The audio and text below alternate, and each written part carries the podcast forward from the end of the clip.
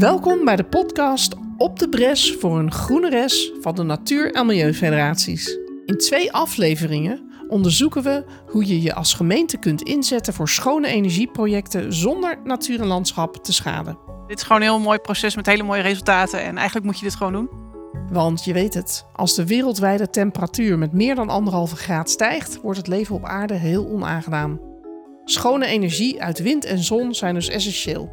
Maar ze staan soms ook op gespannen voet met het behoud van het Nederlands landschap en onze natuur. Want we hebben ook nog een biodiversiteitscrisis op te lossen. De natuur is veel te kwetsbaar geworden. Het ligt veel te ver uit elkaar. Die klimaat- en biodiversiteitscrisis moeten we dus echt tegelijk aanpakken. En dat kan door kwetsbare natuur te beschermen en door natuur toe te voegen aan projecten. In deze eerste aflevering laten we je zien hoe dat kan en wat er lokaal nodig is om daar te komen. Je selecteert een beetje de cowboys van de, de, de serieuze ontwikkelaars. In de tweede aflevering zoomen we uit en kijken we naar de regionale energiestrategie als geheel en naar wat er landelijk nodig is om onze doelen te halen. Ik ben Annie van der Pas, directeur van de koepel van de Natuur- en Milieufederaties. En ik neem je voor deze eerste aflevering mee naar Wijk bij Duurstede. Daar organiseerde de gemeente een beauty contest voor ontwikkelaars van duurzame energie om de beste deal voor de natuur eruit te slepen.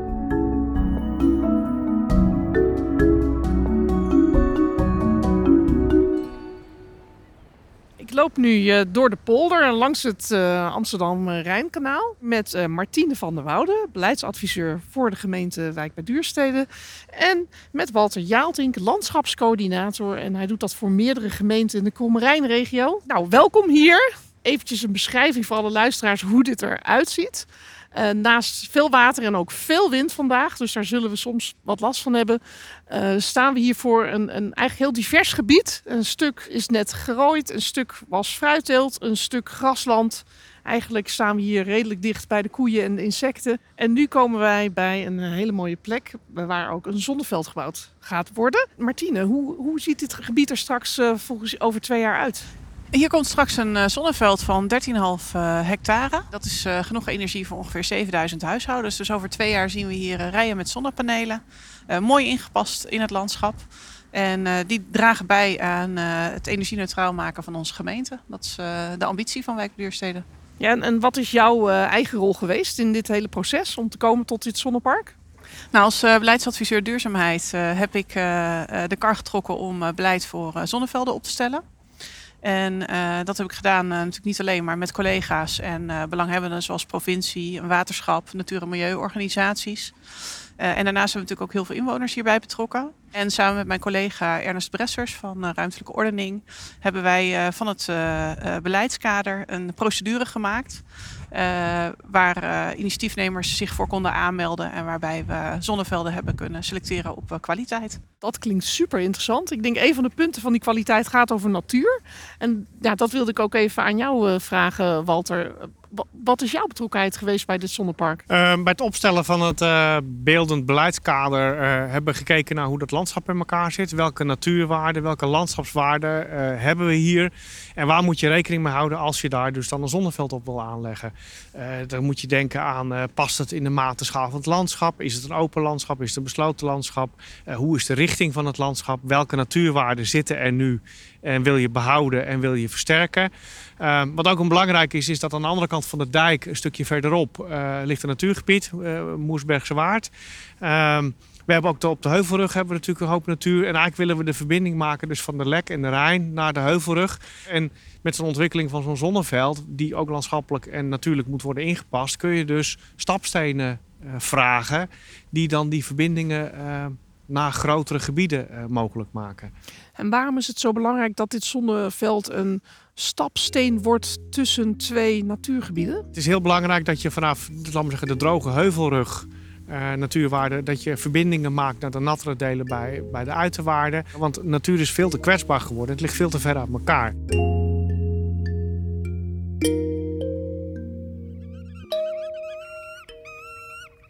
We kijken aan de ene kant nog uit op het uh, toekomstige zonnepark. En aan de andere kant zitten we hier tegen het Natura 2000 gebied aan. Walter, wat zien we hier? Nou, we, kijken hier uit op uh, de Moerbergse Waard. Dat is een, uh, een, een, waterpartij die uh, langs, uh, ja, in de uiterwaard ligt, langs de dijk. Waar allerlei struweel en bomen spontaan omhoog gekomen zijn en gegroeid. waar heel veel watervogels zitten. En dat is een belangrijk natuurgebiedje als, ja, als, als onderdeel van Natura 2000 waar het in ligt. Er zijn vlinders die uh, heel graag van, van hogere, drogere gebieden naar nattere gebieden willen.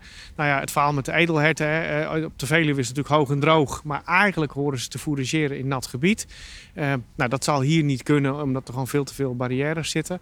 Maar zo'n kans van, van zo'n zonneveld is bij uitstek een hele mooie om daar dan gebruik van te maken. Om tegen die ontwikkelaars te zeggen van nou, we willen graag dat je hier specifieke natuurwaarde aanlegt of de stapsteen zo inricht dat het een verbinding kan vormen tussen het ene natuurgebied en het andere natuurgebied. En uh, kun je dat voor mij iets concreter maken? Ik ben ten eerste benieuwd, wat, wat, wat zijn eigenlijk natuurwaarden? Ja, wat zijn natuurwaarden? Ja, dat zijn eigenlijk waarden waar de natuur eh, en alles wat zich leeft in de natuur eh, wat dan heeft. Misschien is het makkelijk om andersom uit te leggen. We zitten hier in een cultuurlandschap. Hè. Je ziet het, het Amsterdam-Rijnkanaal, je ziet het met de polders. Uh, dit is al, al nou, zeg maar sinds de Romeinen in gebruik als agrarisch cultuurlandschap. Dus uh, echt natuurgebieden uh, die zich, uit zichzelf ontstaan zijn, kennen we hier niet. Maar we hebben wel heel veel natuurwaarden ertussenin zitten door de intensieve landbouw en het feit dat de landbouw, laat maar zeggen, als exportproduct uh, al, al decennia lang uh, lonend moest zijn, is het steeds intensiever geworden en was er minder ruimte voor de ruimte om en buiten uh, de percelen om voor natuurwaarde. Dus dat is door, in de loop der jaren is dat wat minder geworden. Um, en door dat nu weer toe te voegen, kun je dus eigenlijk weer dingen terugbrengen die in het verleden weggehaald zijn. Eigenlijk gebruik je de energieopwek ook om een stuk natuur toe te voegen en oude natuurwaarden te herstellen. Ja ja, ja, dat klopt. Ja. Klinkt alsof jullie daar ook best wel je handen vol aan hebben gehad. Martine, je had het over een beleidskader, een beeldend beleidskader. Ik denk dan aan een, een, een filmpje. Maar ik ben heel benieuwd, waarom was dat zo belangrijk om tot een uh, natuur-inclusief zonnepark te kunnen komen? We hebben het uh, voorbeeld gevolgd van uh, buurgemeente Houten om een beeldend beleidskader, en dat is een heel chic woord voor eigenlijk een uh, website te maken.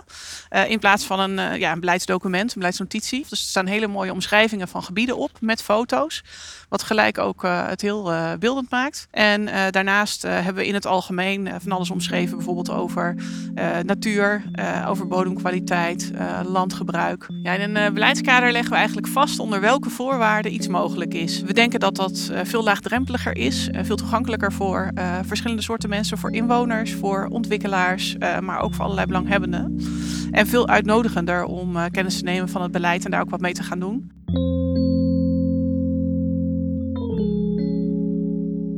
Uit onderzoek van de Universiteit van Wageningen blijkt dat slechts drie van de 25 onderzochte zonneparken optimaal worden ontworpen en beheerd ten gunste van de biodiversiteit. Oftewel, de plus op natuur die we zo hard nodig hebben. Gemeente Wijk bij Duurstede heeft daar via haar beleidskaders wat aan gedaan. Door alle ontwikkelaars tegelijkertijd hun plan in te laten dienen en gebruik te maken van een burgerpanel. Normaal gesproken, de eerste die een plan indient, nou ja, dat plan dat ga je beoordelen, daar komt een reactie op en, en dan pas kijk je naar de volgende. En wat wij nu hebben gedaan is, uh, we hebben eigenlijk dat beleidskader vertaald naar een soort scoreformulier. Dus we hebben bijvoorbeeld uh, aangegeven van nou ja, waar letten we op bij natuur en biodiversiteit, waar letten we op bij participatie. En uh, degene die als beste uit de bus kwamen binnen die beschikbare 60 hectare, die mogen hun aanvraag indienen en die zijn daar nu ook volop mee bezig. Nou, dus jullie zijn eigenlijk afgestapt van het principe wie het eerst komt, wie het eerst maalt. Klopt. Ja. Maar zijn eigenlijk eerst gaan kijken wat zijn er voor ons belangrijke uitgangspunten in dit gebied. Zowel op gebied van uh, omgeving en natuur. Ja. En dat burgerpanel heeft dus zaken toegevoegd op gebied van natuur. Ik ben dan wel heel benieuwd wat ze dan hebben toegevoegd. Wat voor hun belangrijk is geweest. Ja, uh, ja, zij hebben uh, een aantal dingen die we bijvoorbeeld aan het beleidskader hebben toegevoegd, is een nulmeting voor flora en fauna. Dus voordat een, een zonneveld mag worden aangelegd, moet er op het gebied een nulmeting worden gedaan. Om te kijken wat zijn de bestaande waarden. Om dan ook aan het eind te kunnen zeggen van nou heeft daar daadwerkelijk een versterking van die waarde of een hoge natuurwaarde geresulteerd. En je wil ook geen achteruitgang hebben. Dus, dus je wil heel graag weten van wat is het, het moment van vertrekken. Waar staan we nu? Omdat heel veel grote zonneparken in Nederland natuurlijk vrij nieuw zijn en we die ervaring nog niet hebben. Ja, er is een hele grote vrees dat uh, het landschap en de natuur erop achteruit gaat. De ontwikkelaars zeggen nee, dat gebeurt allemaal niet, maar we hebben daar geen goede cijfers van. Dus dat is denk ik wel heel belangrijk. En dat geeft richting uh, de inwoners ook een stuk vertrouwen dat van ja, we weten het allemaal niet, maar we hebben wel de uitgangspunt. Ja, dit is eigenlijk meteen ook opheldering van best wel een belangrijk misverstand. Ik merk zelf vaak dat mensen denken dat er heel veel onderzoek al is gedaan naar ecologie en uh, energie. Maar dat is niet zo. Zeker bij zon staan we nog best wel aan het begin en moeten we alles nog in kaart brengen. Dus mijn grootste vraag is: hoe ga jij dat hier nou echt goed doen? En hoe weet je dan dat je goed zit? Nou, dat kan ik je wel laten zien. Dan lopen we even hier naar boven en uh, ik hoop dat het gaat met de wind.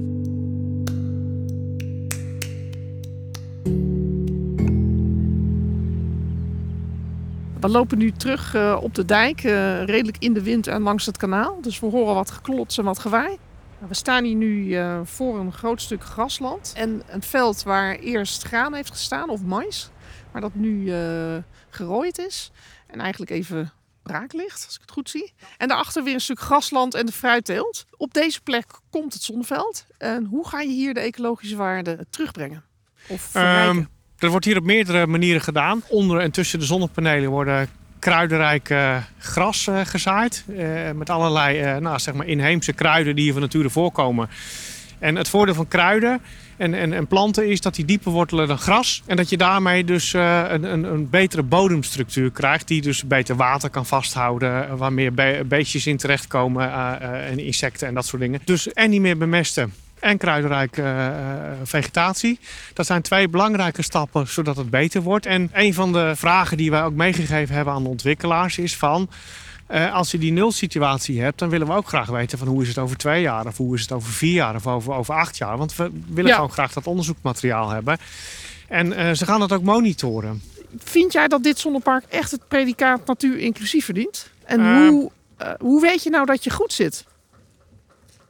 Nou, dat weet je dus eigenlijk niet. Dus dat is ook heel lastig. Maar het feit dat we met de ontwikkelaars hebben afgesproken van dat ze zo natuur mogelijk uh, inclusief moeten gaan werken, maar dat ook moeten gaan bijhouden en zo nodig bijsturen, uh, geeft ons denk ik in ieder geval het hoogst haalbare qua, qua de kans dat het gaat lukken. Kijk, als je niks afspreekt en ze hoeven het niet te doen, dan weet je zeker dat je het niet gaat halen. En als je aan de voorkant duidelijk hebt van waar je rekening mee moet houden, kun je natuurlijk veel sneller in het begin screenen of iets kansrijk is voor een ontwikkelaar of niet. Vluchten ze niet weg? Naar een andere gemeente, omdat ze zeggen jullie zijn veel te streng met je beleidskader? Dus sommigen misschien wel, maar we krijgen ook wel veel uh, positieve reacties erop, omdat we het wel heel concreet maken en ook een stukje voorwerk van die gebiedsomschrijving uh, doen eigenlijk voor uh, ontwikkelaars. Ja, dit is ook wat wij zien. Soms is er best wel wat koudwatervrees, ook bij gemeentes van ja, maar als ik dat allemaal ga opstellen. Maar we zien vaak in de praktijk, als je het gewoon doet, dan is het voor hun helder? Weten ze hoe, hoe ze moeten beginnen? En is het eigenlijk ook ja. Soms zelfs prettiger? En je leert er ook uh, zelf heel veel van. Uh, het is een behoorlijk intensief proces geweest aan de voorkant. Het beleid en ook de procedure. Maar het heeft ongelooflijk veel opgeleverd. Intern echt een meerwaarde in de samenwerking. Maar zeker ook als je kijkt nu naar het resultaat van de zonnevelden die ontwikkeld gaan worden. daar heeft ook gewoon echt een mooie kwaliteitsslag plaatsgevonden. En ehm, ja, daarnaast is het ook een heel mooi proces geweest met inwoners. Dus dit moeten alle gemeenten gewoon gaan doen? Ja, ja zeker. Absoluut. En kunnen zich nergens meer achter verschuilen? Nee, nee eigenlijk niet. Dit, uh, dit is gewoon een heel mooi proces met hele mooie resultaten. En eigenlijk moet je dit gewoon doen.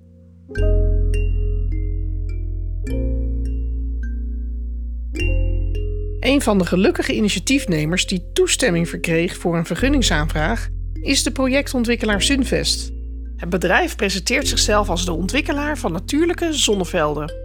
Sunvest ontwikkelde al eerder Zonnepark Koten, een zonneveld van 11 hectare in de voormalige perenboomgaard van de familie Gerard Vernooy. En dat ging toen nog zonder beleidskaders.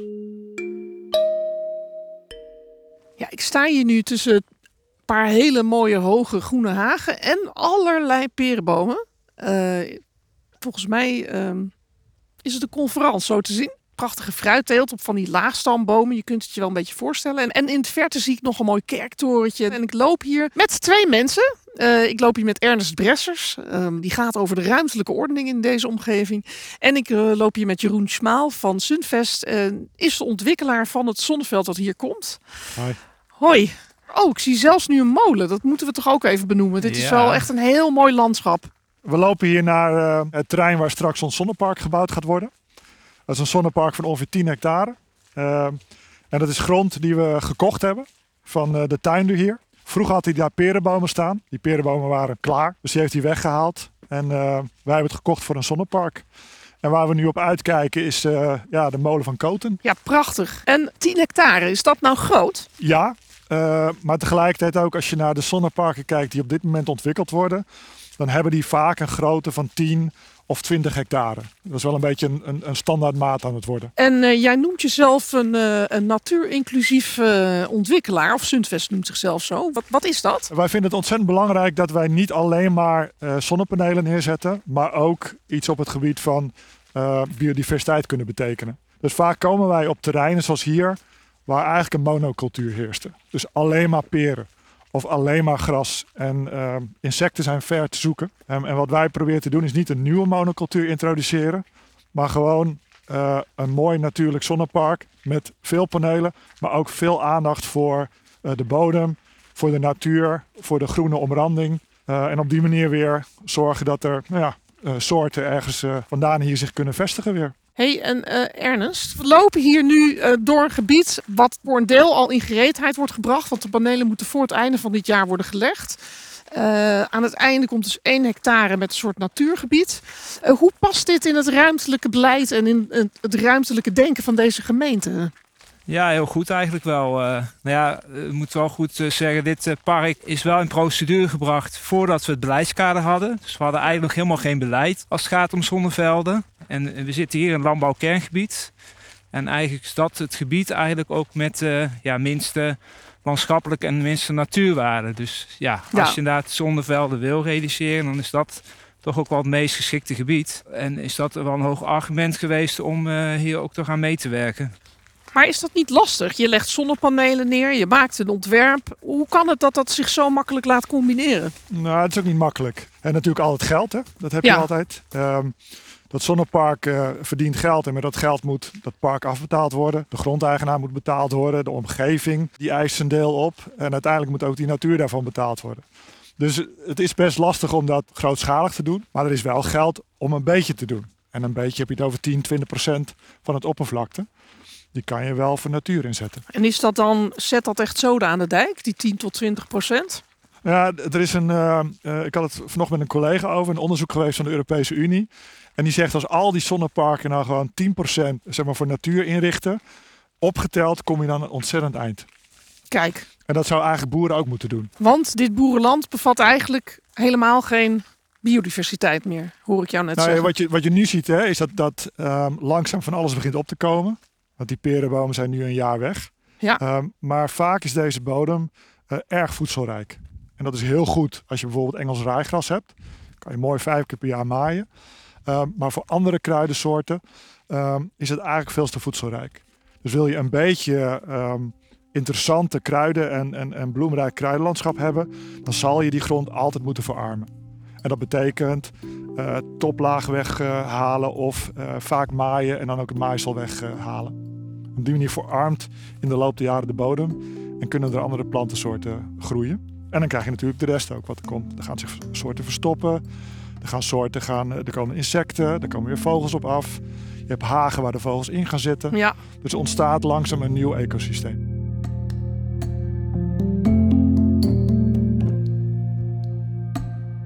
Wat zie ik daar nou op die paal daar? Een soort nestkast? Ik denk dat dat van... Is dat voor de steenuil? Dat zou, zou de kunnen. kasten worden... Denk het wel. Ja. Wij zouden een, een kast neerzetten, dus als die van ons is, dan is die van de steenuil inderdaad. Want die, die, die is hier al aanwezig in dit gebied? Ja. En die, kan die er baat bij hebben, bij uh, dit zonnepark? Uh, een steenuil zoekt muizen. Ja. Veel muizen. Dus die zoekt het terrein waar die ze kan vinden. Tussen de perenbomen is Oh, ja. lastig zoeken. Maar straks komt daar een, een hectare van redelijk open veld, daar kan die ze vinden. Oké. Ja, er worden ook fruitbomen daar... Uh, daar kan hij dus ook uh, vanuit jagen. Ja. En het uh, kruidenrijk grasland is ook wel geschikt inderdaad.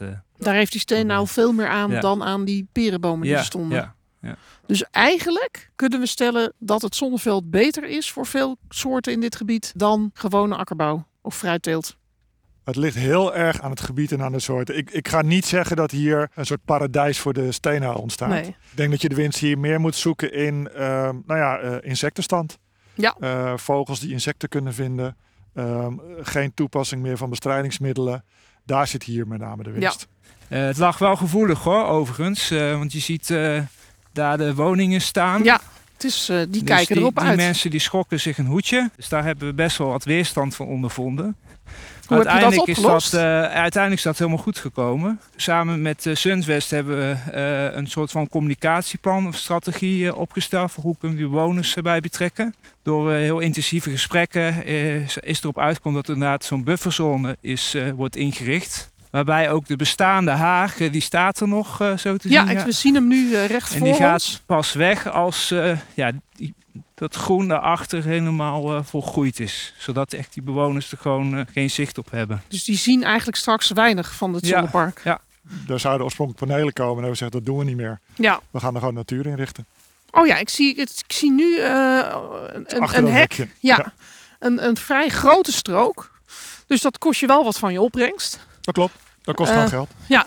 En, en die bewoners, die, eh, die, die zijn jullie pas mee gaan nemen op het moment dat er weerstand was? Of hoe is dat Nou, balletje gaan rollen? Ja, dat is altijd een beetje lastig. Eh, wij, wij werken altijd eerst met een, eh, als er iemand komt, dat we eerst gaan kijken wat is de haalbaarheid van een plan. Dus dat geeft dan een initiatiefnemer aan. Ook om een initiatiefnemer niet op onnodige kosten te jagen qua onderzoekskosten. En zodra een beetje bekend was van nou, dit plan is haalbaar, is Sunvest ook met de bewoners gaan praten. Dus ook echt wel eh, de verantwoordelijkheid van de initiatiefnemer. En in het begin ging dat ook nog best wel lastig. Dus we hebben ook een inloopavond gehad waar we niet zo heel erg blij waren. Dat Sunvest eh, dat had aangepakt. Dus daar hebben we wel een stevig woordje over moeten praten. En toen is dat eigenlijk vervolgens weer heel goed opgepakt. Het was een van onze eerste parken. Ja. En eh, ook wij hebben het geleerd. Ja? Ja, want eh, ik, denk- ik denk dat hij gewoon, Ernst heeft gewoon gelijk. Hè? Er was gewoon best wel veel weerstand. En, eh, ehm, Hadden jullie dat onderschat ook? Of? Ja. Duidelijk, hè? Ja. Ehm, maar wat je eigenlijk, wat ik elke keer zie, want ik, ik ben ook eh, in- bij een ander park betrokken in, eh, verderop, hier in, eh, in Wijk bij Duurstede, bij Wijkenbroek. En ook daar was best veel weerstand. Ja. En dat kwam ook omdat ik sommige dingen onhandig had aangepakt. Hè? Dat- Omdat ik gewoon te lang bezig was met een grondruil en te slecht de, de omgeving Ja. informeerde van ik ben bezig. Ik had zoiets van ja, ik, ik ga communiceren als ik resultaten heb. Ja. Ehm, maar daar heb ik te lang mee gewacht en dat, daar kwam veel weerstand uit voort. Ja. Dus eh, het, het is toch elke keer eh, blijven praten met mensen. Ja. Blijven luisteren. En wat je dan ziet is dat zelfs op, op het moment dat je denkt nu ben ik klaar, dan nog steeds ehm, blijkt soms dat je dingen aan moet passen. Bijvoorbeeld in Wijkenbroek hebben we op het allerlaatst hebben we de panelen van 2,20 meter naar 1,50 meter eh, verlaagd. En heeft dan bijvoorbeeld dat beleidskader, hè, wat in ontwikkeling was, heeft jullie dat dan ook geholpen om het beter te doen? Nou, in die zin dat, het je, dat een gemeente en ook hier wijk bij Duurstede je dwingt om goed na te denken over hoe je de communicatie met de omgeving doet. Ja. Dus het, het helpt aan de ene kant. Ehm, soms eh, zit het ook wel eens tegen omdat een gemeente de bewoners te veel ruimte geeft. En de bewoners dan het idee krijgen, ik kan alles tegenhouden.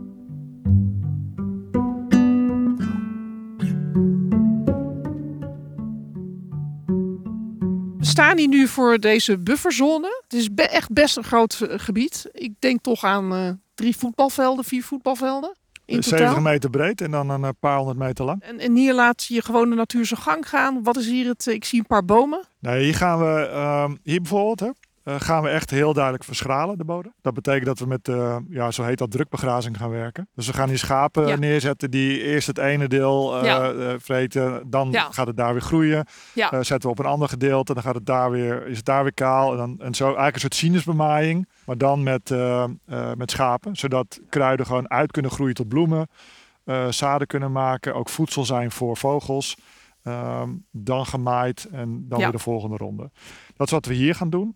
Eh, we gaan hier hebben we fruitbomen neergezet. Eh, nou, die moeten nog helemaal eh, gaan, Ja. gaan uitgroeien. En hier zie je een hele mix van, ja, dat wordt een, een grote haag. Die ook het, het zicht gaat wegnemen, echt op de panelen. Want het is een siteopstelling. Dat betekent dat als je van daar naar hier kijkt, dat je rechtstreeks op de panelen kijkt. Ja, want je kan ook best veel doen met de ontwerp van een zonnepark hè, voor, de voor de natuur. Alleen al hoe je de, welke opstelling je kiest, hoe je, eh, eh, welke ruimte je tussen de panelen laat. Het, het- kijk, voorheen, hè, daar had Ernest het ook al even over, had je die Oost-West opstellingen, die dakjes op het land. Ja. Die hebben wij in het begin ook nog toegepast. Ehm, Maar dan heb je hele brede tafels eh, waarbij over een, een breedte van 8 meter eigenlijk nauwelijks meer zon bij de bodem komt. Ja. Dat is niet goed voor de bodem. Dus wat wij eigenlijk overal standaard doen, ook op aangeven van gemeentes, is een siteopstelling. Dus dan krijg je 4 meter bedekking, dan 1 tot 2 meter ruimte en dan weer 4 meter uh, bedekking. En dan heeft de zon en het licht en de lucht heeft veel meer ruimte om onder die panelen te komen. Ja. Wat we ook doen is die panelen met enige afstand uh, tegen elkaar aanleggen. Er zit altijd een, een goot tussen waar het water over de panelen heen op de grond kan komen. Zodat je ook de bodem verspreid een beetje nat uh, houdt. En, en wat, wat, eigenlijk een beetje best wel in de kinderschoen zit, is het beheer. Dus je kan het heel mooi aanleggen, maar vervolgens moet je het ook goed beheren. En uh, dat wordt vaak onderschat.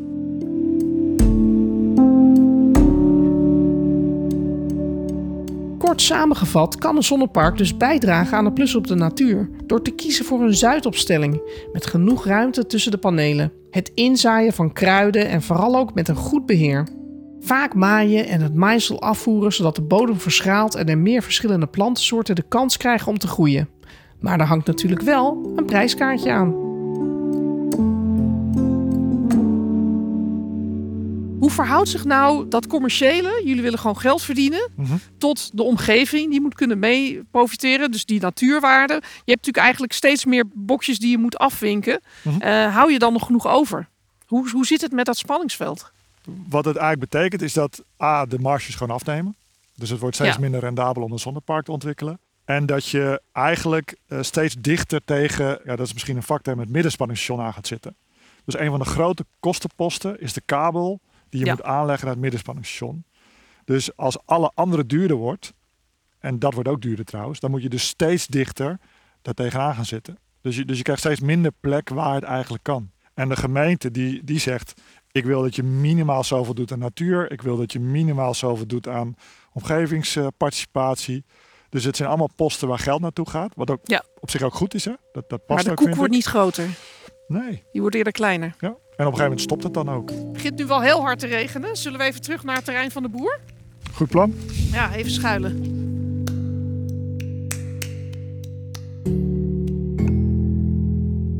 We lopen nu uh, de schuur binnen van de familie Vernooy, waar uh, de fruitplukkers het fruit aan het sorteren zijn. Het regen best wel hard uh, tegen het dak klettert. En we mogen ons eventjes ophouden in de, in de werkschuur, zal ik het maar even noemen. Waar een uh, imposante gereedschapskist uh, staat. Nog een vraag aan uh, Jeroen. Jij, bent, jij hebt hier twee projecten ontwikkeld, of ben je aan het ontwikkelen? Ja, mijn bedrijven. in Coot is nu qua vergunningen is dat gewoon klaar. Dus alles is daar ja. vergeven en wij gaan nu gewoon bouwen. In Wijkenbroek zitten we nog midden in de vergunningaanvraag. En zijn we nog met de laatste aanpassingen bezig. En daar heb jij dus te maken gekregen met dat beleidskader. En als je nou echt kijkt, even vanuit de natuurbril. Uh, je hebt net gezegd dat je een groen hart hebt. Ja, um, is ook zo. Ja, wat, wat, wat is dan het verschil tussen de twee parken?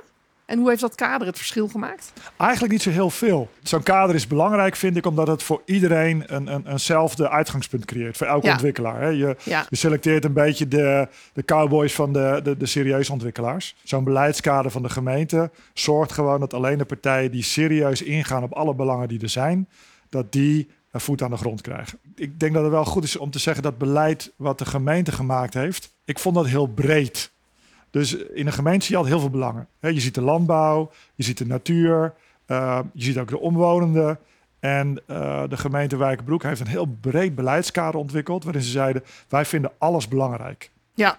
En dan kan je niet meer zeggen: dit is een zonnepark wat alleen maar op natuur gericht is. Dus dat is het beetje het, het, het lastige van een heel breed beleidskader. Dat je op alle vlakken iets moet doen. Ja, voor de ontwikkelaar lastig, Ernest. Maar in feite wel iets wat ook echt nodig is. Want we hebben maar weinig ruimte en ja. ontzettend veel wensen. En een ja, van de zeker. termen uh, die dan gebruikt wordt is meervoudig ruimtegebruik. Ja. Kun je uitleggen wat is een logische plek volgens jou? Wat is een logische plek? Nou ja, goed, wij hebben natuurlijk uh, beleidskader uh, gemaakt. en daar hebben we groene zones aangegeven. Ja, goed, en daar hebben we natuurlijk ook naar meerdere. eh, Daar heeft met name wel landschappelijke impact de grootste rol eh, gespeeld. Wat draagt het landschap het beste? En dan op basis daarvan heb je een logische of een minder logische Ja. plek, omdat je dat dan te veel aantast. Ja, Ja, Nou, wat wij bijvoorbeeld van de gemeente gehoord hebben is, eh, eh, wij vinden het belangrijk bijvoorbeeld dat je goed tegen het Amsterdam-Rijnkanaal aan zit. Amsterdam-Rijnkanaal is een groot, eigenlijk een industriële waterweg midden door de gemeente heen.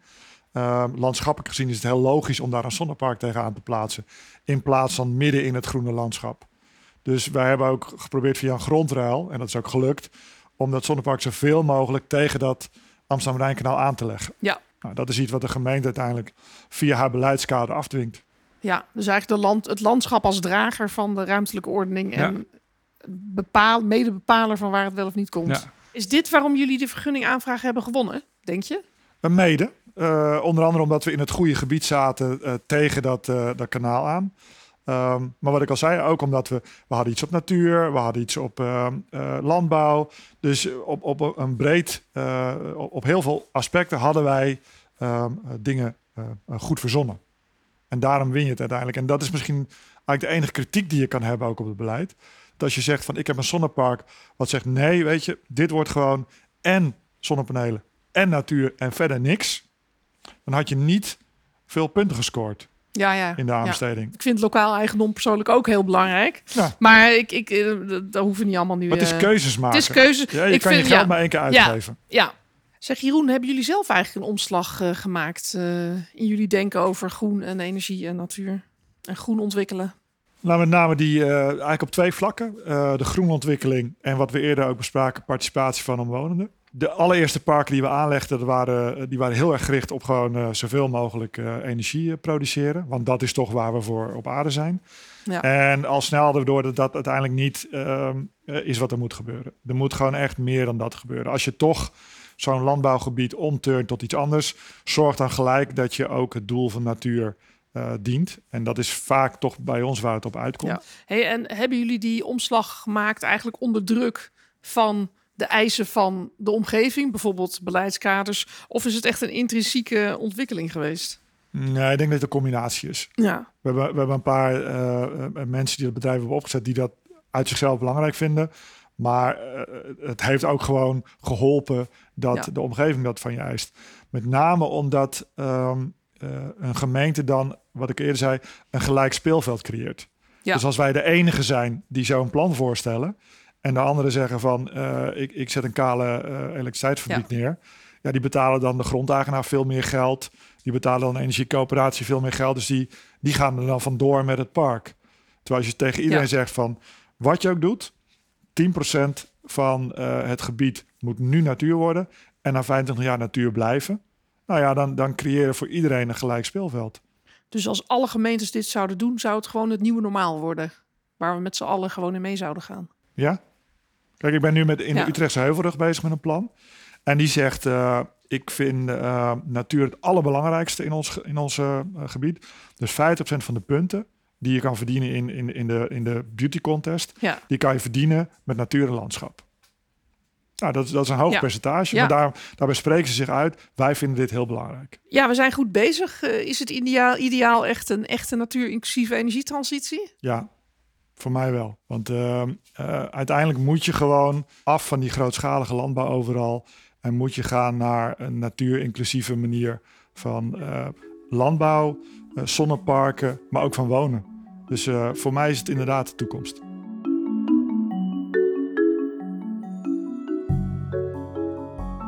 Met goede beleidskaders, heldere keuzes over het inrichten en beheren van zonneparken is veel winst te halen voor de natuur. En passen we onze energie veel beter landschappelijk in.